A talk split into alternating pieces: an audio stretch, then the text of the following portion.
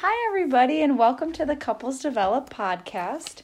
We are your hosts, Justin and Bridget, and I am Bridget speaking, marriage and family therapy graduate student, and Justin is my boyfriend and a financial planner. And we are so glad you're joining us again today. And happy one year anniversary to this podcast.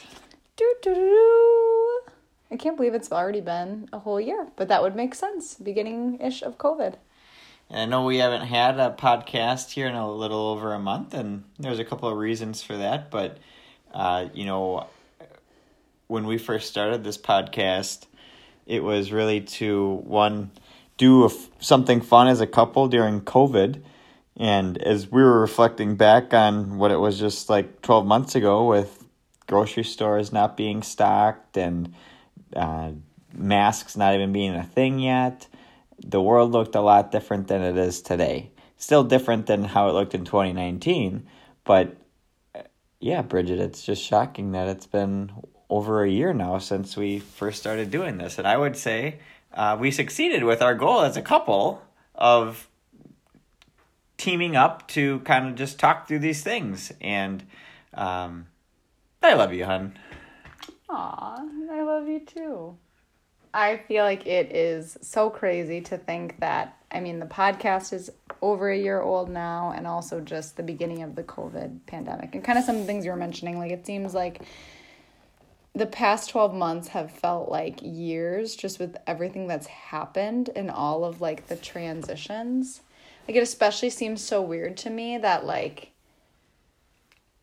COVID was just about a year ago now, but like we already had like the vaccinations coming out to like mental health or excuse me, healthcare workers um like back in December and January. Like it just seems weird that the vaccinations were available less than a year from the start of the pandemic. Well, not the start of the pandemic depending on what you look at it. Yeah, and you know, personally, we've gone through a number of changes here in the last uh, year. We know when we originally started this podcast. Bridget, you want to give some of the updates that, that you've had? Absolutely. Besides turning another year old here, another year older? Yes. yes. So I, it is my birthday soon. So, yes, one year older. I will graduate in about three ish weeks weeks. So that is exciting. And I have a job, which is also exciting, lining up right with graduation. So that's all been good. I'm actually continuing at my internship site. So I get to keep my current clients from my internship. And then I am currently working on building my caseload with new clients, both um, or individuals, couples, families, as well as a couple of groups. So that is all very exciting news. Yes, yes, I know. All of our listeners are doing their mental applauses right now for you, Bridget. Yeah, no. But so, uh, you know, speaking of which, as a couple here, we've been revisiting your favorite book, or one of them, Gary Chapman's Five Love Languages. What What do you like about that book? And you know, it's one thing. We read it together a couple years ago now, I believe now we're revisiting it again. How how do you feel that couples can benefit from revisiting things that I'm sure that some people are like, oh, it was not a fun experience having to read a book on relationships to begin with, and now you're talking about revisiting the thing that I didn't like doing in the first place. I know some people may like it, but what does the marriage and family therapist say on that? Totally, that's a good question. I think like nerdy people like me can't get enough of this stuff. But you're right that it, it can be dry to some people. I think that I guess like for me, like what I see the benefit of it as is like again, I'm kind of a nerd, but I feel like when I first read some of these materials, I'm like, "Oh my goodness, like it's like an awakening of like this is amazing. This is such great information how I can improve my life, myself, my relationships, you know, yada yada yada." and then like you read it again and it's not like it's um like revolutionary anymore like you've already had the content but you've seen it you've seen it have a role in your life already and so rereading it you can revisit oh yeah, like I remember the first time I read this. And like for the love languages specifically, for people who are unfamiliar, Gary Chapman is the author and he is famous for identifying what he calls five love languages. Um, first one being words of affirmation, acts of service, receiving gifts, quality time, and then finally physical touch. And his the whole premise of this book and some of his work and research is that um, individuals have you know one or two primary love languages with the other ones following in sequential order. And when you speak your partners or your family members or your friends or whoever it might be their love languages that your love and your connection in that relationship just, just deepens so, with revisiting this book, I feel like when you and I, Justin, were talking about it the other day, we were able to kind of see, like, oh, yeah, you know, these are ways that we're speaking each other's love language, or like, these are kind of like how, like, Justin, I know you mentioned that your love, and I think this is accurate, that like your love language is kind of based on your relationship, can sort of change based on like the season you're in. Like, I think that as people, like, based on our personalities, we're always going to have like one or two kind of love languages are things that we gravitate towards, but depending on the relationship, kind of the hierarchy of those love languages might look a little bit different. And you were mentioning kind of like the season that we were in when we were doing long distance in our relationship, as an example. The love languages that were most important to you then are a little different from what you identified as your primary love languages in our relationship now. Well, yes, and I know we spoke about this on uh, recently, and I kind of vetoed Gary Chapman. I said that there's six love languages. Oh, yes. That my my number one love language didn't make the book, but it made our relationship. I made it known, and uh, is tone because Bridget speaks to me always in very good tones. But I have communicated to her all the time how uh, in the past, I've had people not talk to me in a nice tone, and I'm surprised that it's not mentioned anywhere in the book. And Bridget even says she's never heard anyone talk about tone as much in in for relationships and couples as myself. Mm-hmm. So thanks for always having a nice tone, Bridget. Anytime, anytime. You make it easy to have a nice tone with. So on a humor side, I love studying business and entrepreneurship. So in the past, I've watched the show Shark Tank and everything like that. If if you're not familiar with it, basically smaller business owners pitch to wealthy billionaires why they should uh, buy a stake in their company for a large sum, typically. And uh, there was an idea on there uh, that hit the marriage and family therapy industry, or was an attempt to crack into it and it had to do with the quote unquote elephant in the room. Bridget, do you want to touch on that? And uh, and for those people, just go to Shark Tank or YouTube and, and Google Shark Tank elephant in the room if you want to laugh uh, with your partner about how, how that would actually, you think it would play out in, in real life. Totally. I so yes, I correct me if I'm wrong in any of the details, Justin, but I think essentially it was like an elephant that you would keep in like a glass kind of like box or a plastic box or whatever. And it would just kind of, I don't know, be in your closet or like away somewhere, like you couldn't yeah. see it just in the box.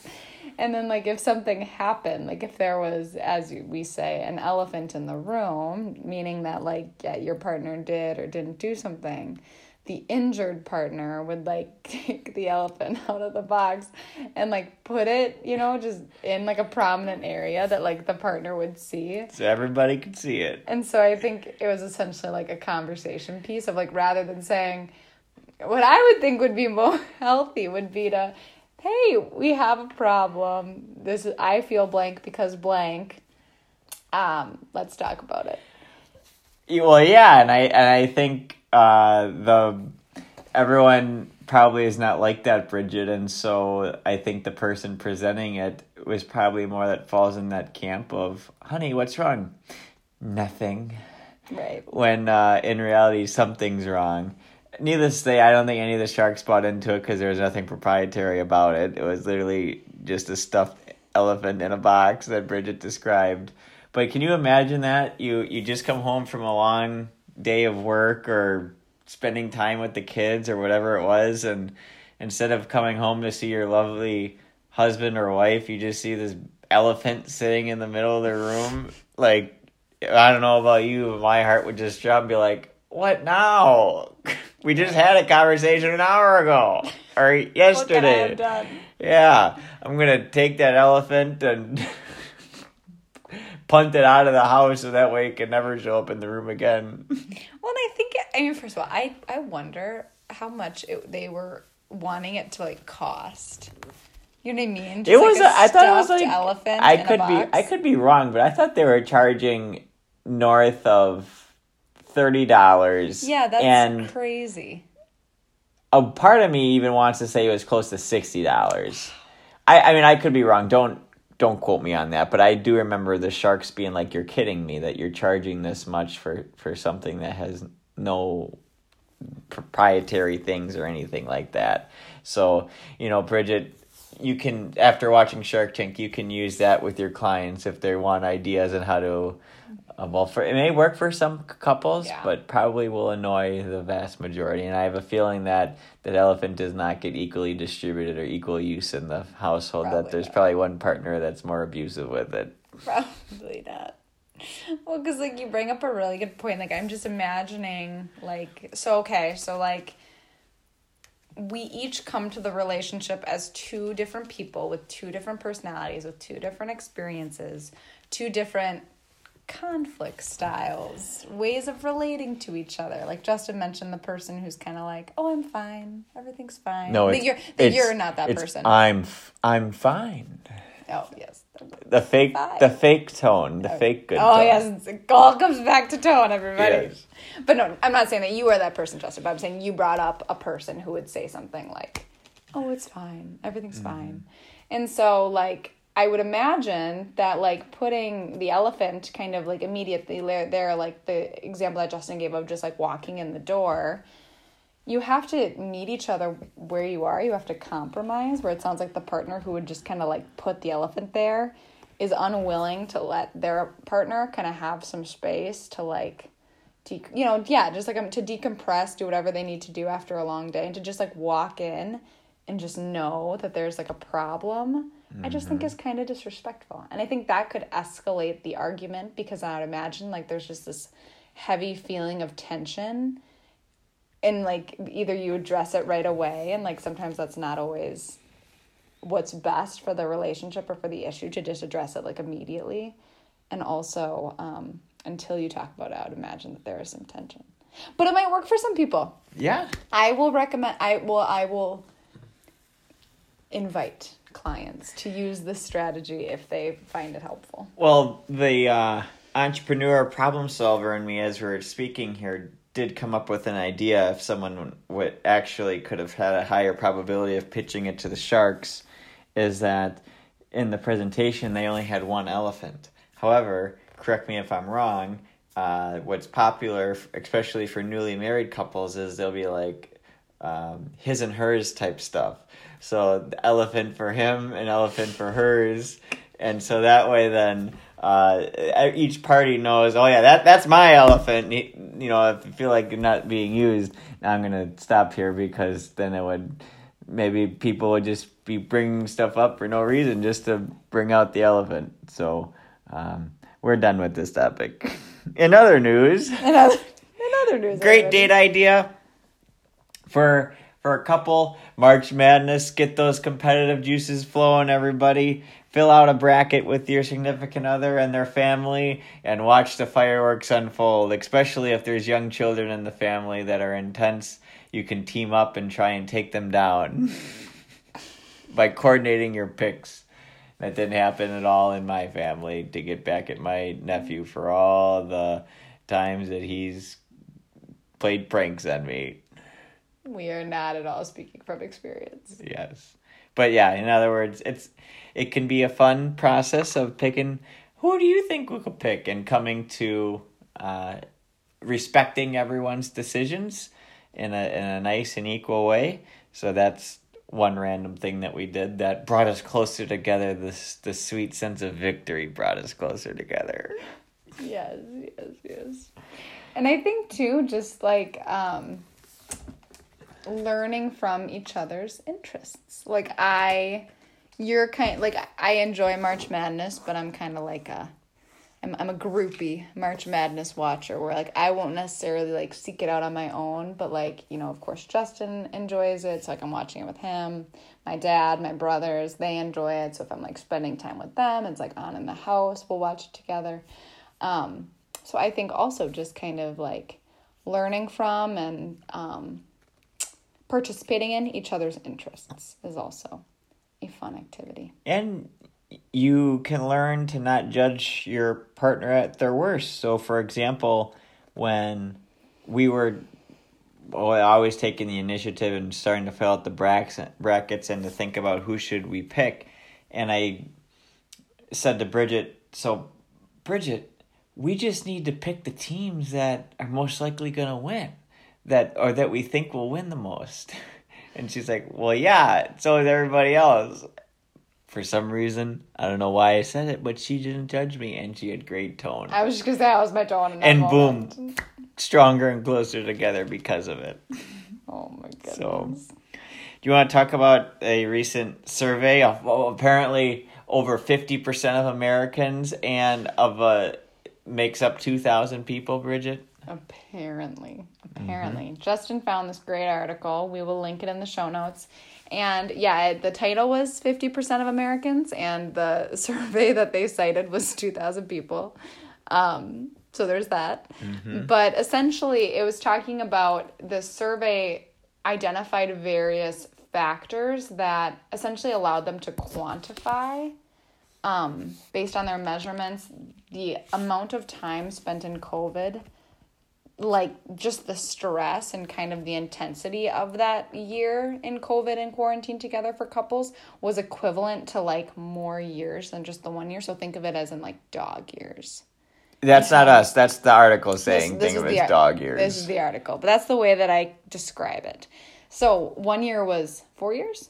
Yeah, three years. That's what. Four years. Apparently, Groupon somehow yes, sponsored this and sponsored and made partnered with some quantitative or mathematical fir- firm that said based on the amount of uh, time that couples spent together, one year equaled four years, and it was the biggest stress that any of them have ever experienced in a relationship, and that makes sense. Some of the things, as you would imagine, what drove people crazy. Um, people or their spouse or partner being in the bathroom when they needed it or their partner spouse hogging the the work office or their partner or their spouse's uh, work work voice. I don't I don't really have a work voice, Bridget. I don't think really you do, but apparently some people do. Apparently some people. I think we even said on one of the first podcasts that you know when it was all fun and games when COVID first started of the work from home thing of ever what everyone was learning and one lady in an article said I heard my husband say, why don't we just circle this back and start from the beginning? And she's like, well, I didn't even know my husband was that type of guy that he would even had that type of phrase in him. But he did. I think there are like a new level is like work phrases. You know, like, yeah. like like you probably do say like I'm just saying you as in like people in general probably do say different phrases at work that they don't in real life. I'll have to try and find the book. One of my friends, a gay gift, got me a book that says how to appear smart in meetings. That was meant to be silly, but there's actually some funny stuff in there that uh, probably does make you sound smarter than than what you yeah, really you are. Learned a lot. Like one of the things was like whenever you hear somebody say something with a big statistic, say say that's like wow, that's like the size of insert city here, like this. That's like the size of Austin, Texas or whenever you hear a number equated to a percentage, oh, so like 75% of the time you do that. And that made me laugh. That was a good book. Okay. Uh, things Bridge and I are watching right now Seinfeld. I'm showing showing Bridget some funny episodes in there that relate to our lives. I mean, that's the fun thing, at least with in our well, there we have many more than just one fun thing in our relationship, but there's so many unique things that come up. Typically, there's many Friends or Seinfeld episodes that uh, can cause us to relate to the very thing. Like Bridget's family's fridge just broke. or needs repair. And there's a Friends episode, the one with Joey's fridge breaking. So, um, yeah, it's a fun little thing if you want extra comedy to be able to relate to those fictional characters and how they uh, to your real life. So, And I think that like kind of like what Justin was saying, like he I mean we we watch episodes kind of randomly, but like we also sometimes like something will happen in our relationship where Justin will say, you know, like there's a Seinfeld episode about that or like there's like a Friends episode about that and like we'll watch it and I think that that is just amazing how many times that comes up. And in my work meeting today, I've never um watched Seinfeld. I mean, I've seen it on TV every once in a while, but with Justin's the only time I've actually sat down and watched it. And one of my coworkers made like a Seinfeld reference, and I was so excited that I knew what they were talking about. well, it's always good to watch those TV shows to get the pop culture references. But Absolutely. So, on another TV note, let's talk about documentaries. I'm still going on with my How the Earth Was Made. My History channel on YouTube has uploaded a number of uh, historical uh, videos, like uh, like I said, How the Earth Was Made, documentaries on like the ancient world, like Rome and Egypt and, and Atlantis. So that's been what's keeping me busy in terms of falling asleep. Uh, it helps me fall asleep because I'm interested in it, but also it conks me out. So if you're looking for sleep entertainment, there you go. It is an effective strategy. I will I will second that. Like because they are interesting and like it kind of reminds me like as like a kid, like I would watch more of those like History Channel things or like Shark Week. Like I know that's like not the same thing, but sometimes when like you would watch Shark Week, they'd have like the narration and the nature and they are very soothing and very interesting. It's a nice balance. And what do you have, Bridget? Um, things I'm like watching or, Or doing. books or Yeah. podcasts? Yeah, I've mostly been listening to a lot of podcasts recently. Um, primarily ones I think I've mentioned on the show before. One new one that I have not mentioned that I've been listening to a lot is called On Purpose with Jay Shetty.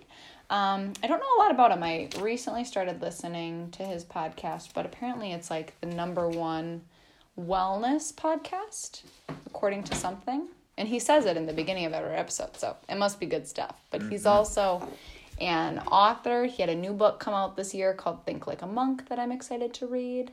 Um, he's a motivational speaker, author, things like that. It's good stuff. All right. Well, I think that's all that I had. Bridget, do you have anything else? No, this was fun. Happy one year, everybody. Or, well, technically, if we're going to use this survey, happy five year. Yes. Well, four yes. year. I don't know. Somewhere in the five or fours. One year, real life, four to five years, dog years, Yeah. survey years. Yeah. We had fun. Glad you guys listened. If you have any comments or questions, feel free to reach out to us at couplesdevelop at gmail.com. We'd love to hear from you. Until then, be well, and we'll see you next time.